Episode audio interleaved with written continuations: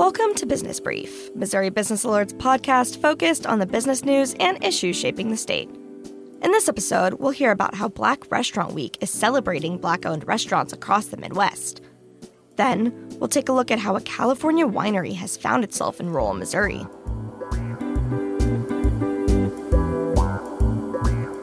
My name is Siggy Reese, and I'm joined by my co host, Teddy Majorca. Teddy, how are you doing this week? Siggy, I am doing well. You know, it's really starting to feel like September outside. We're starting to get a little bit of fall weather amidst this Missouri heat. So I'm excited about it. I am too. Yesterday, I was walking past the student center and I saw leaves on the ground. So I feel like that's a sign that fall is coming. Agreed. It's starting to get some really pretty weather and really pretty scenes on campus. Are you ready to get into this week's headlines? Absolutely. Why don't you start us off? Sounds good. The Missouri legislature will hold a special session on income tax relief Wednesday, September 14th. The legislature voted to reschedule last week, and the session will decide the fate of the income tax cut proposal.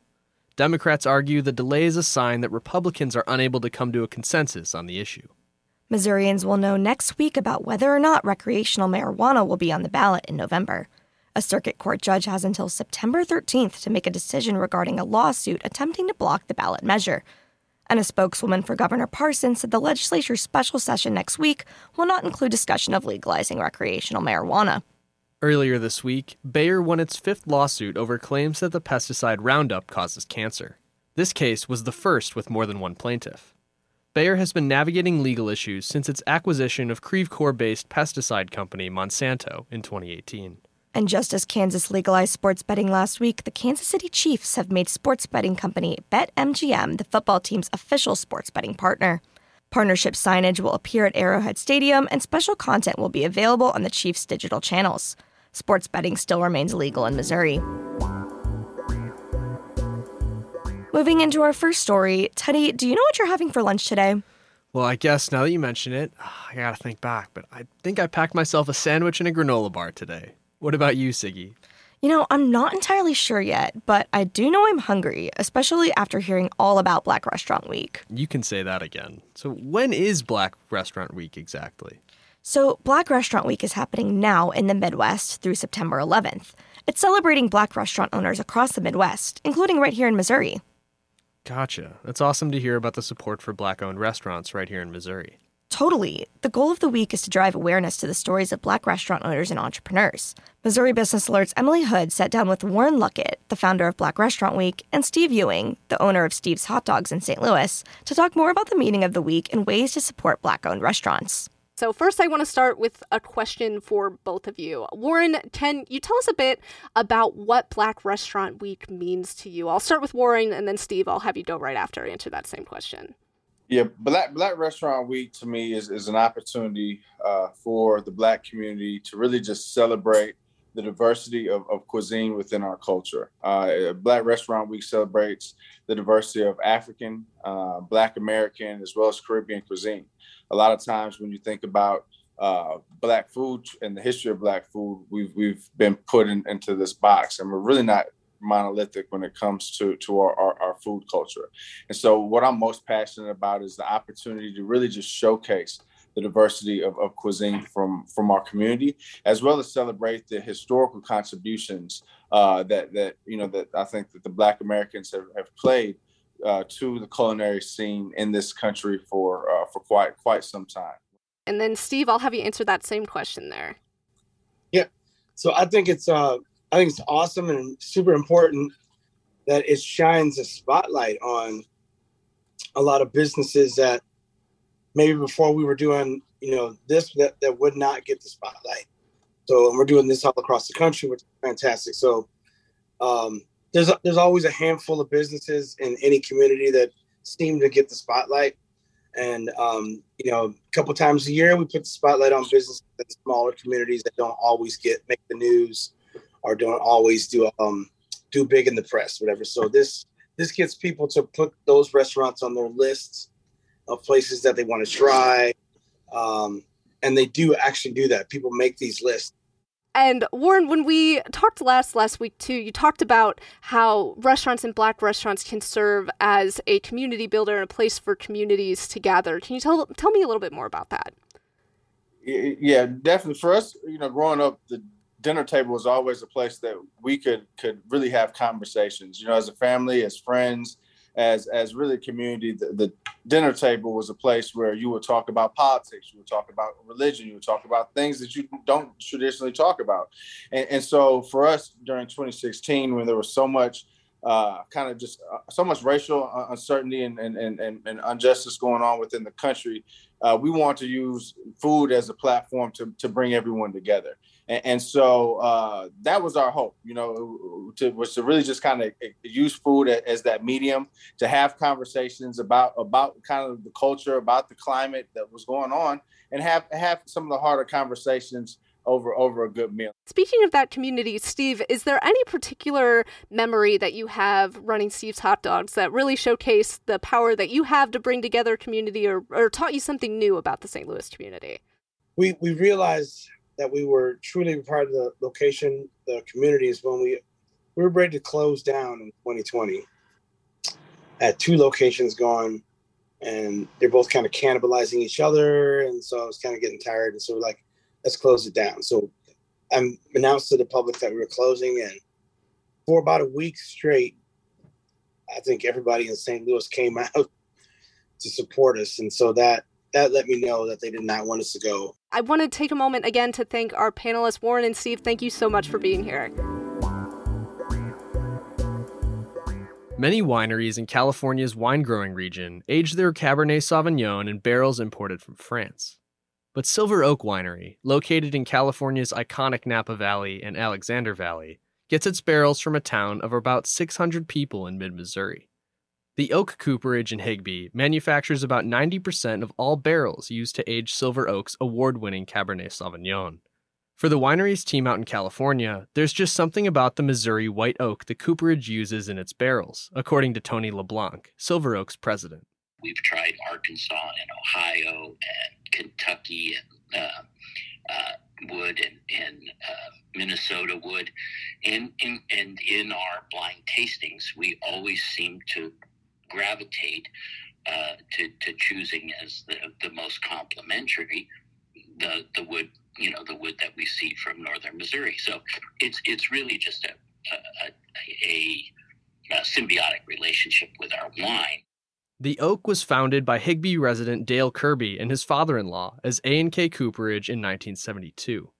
Back then, their business was in keg production. After a request from Silver Oak, the cooperage made its first wine barrel. The relationship between the two businesses grew from there. By 2000, Silver Oak owned half of the cooperage, and in 2015 it purchased the business from the Kirby family. After acquiring the business, Silver Oak rebranded A&K to the Oak Cooperage. The Oak was the first major business in Higbee related to the alcohol and drinks industry. Now, the town is also home to a winery, two distilleries, and a smaller cooperage. The Oak's master cooper and operations manager Danny Orton credits that to Kirby, who built several businesses in Higbee. According to Orton, the coopering and alcohol industry is one of the biggest in town. The cooperage has grown just like the industry in Higbee has. Today, the business brings in an annual revenue of about $2.5 million. The Oak, like many businesses across the country, is certainly not immune to inflation that has forced prices sky high. Orton shares some of the details. The cost of steel has gone up tremendously 25%, wood 25%, uh, labor has gone up quite a bit. The price of producing a barrel has gone up too, increasing as much as 25%. Earlier this year, it cost the oak $24 to make the average barrel. Last month, it was $32, Orton said. The oak has had to mitigate costs by increasing its prices. Shipping costs have also increased amid a truck driver shortage. In January, we had a load go out for 4,800. It's right now 5,600, 5,800. You know, we've had some quoted over 7,000. You know, so yeah, it's just all over the board. A worker shortage has affected the business as well. While the Oak is currently fully staffed with 10 employees, it has struggled to find workers when Cooper positions are open. The time it takes to fill a position has more than doubled. Orton said it's pretty hard to hire for a good position right now. For other positions, it's a different story. When the Cooperage was hiring for an administrative assistant earlier this year, there were so many applications it took three weeks to go through the hiring process. But despite these price increases and labor issues, the Oak has its eyes on what's up ahead. The cooperage has plans to remain in Higbee and grow its operations.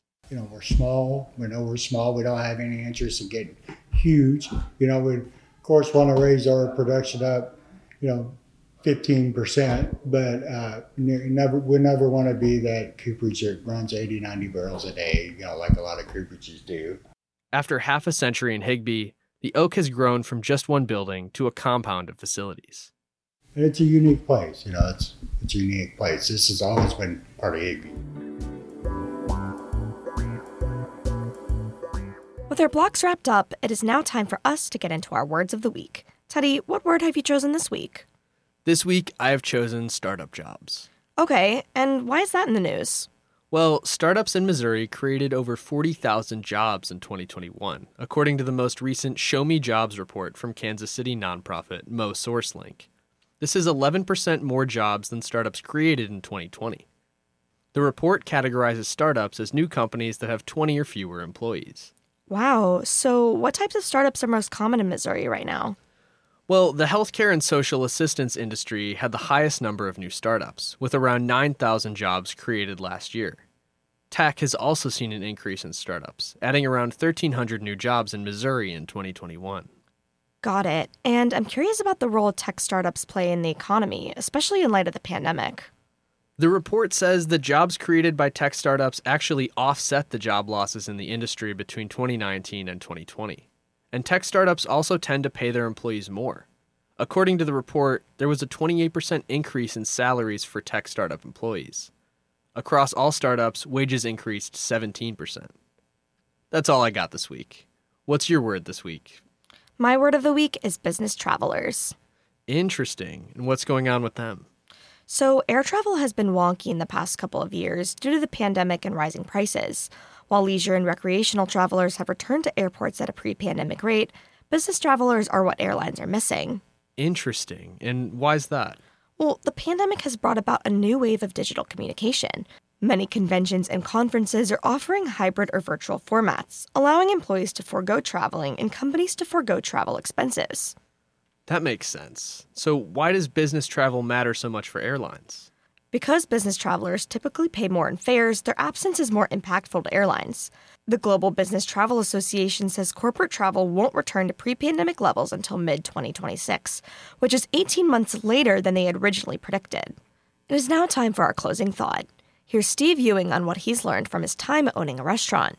I guess probably the biggest lesson I've learned is that when you open up a shop or a restaurant in a neighborhood or in, in a city, you become um, you become part of it. You that's you're now part of that community. So um, what I've learned is people come out, they support you because they love the food, but they also they like what you do for for for the community. So and they and they want people want their community to thrive, and so there's this this relationship with you and the people in your in your neighborhood. Well, that is all for this week. Thank you to the M33 Project for providing music for this episode. From my co host Teddy Majorca, editors Cole Miller, Katie Quinn, Skylar Rossi, and Michael Stacey, I'm Siggy Reese, and this has been Business Brief. Thank you for listening, and we'll talk to you next week.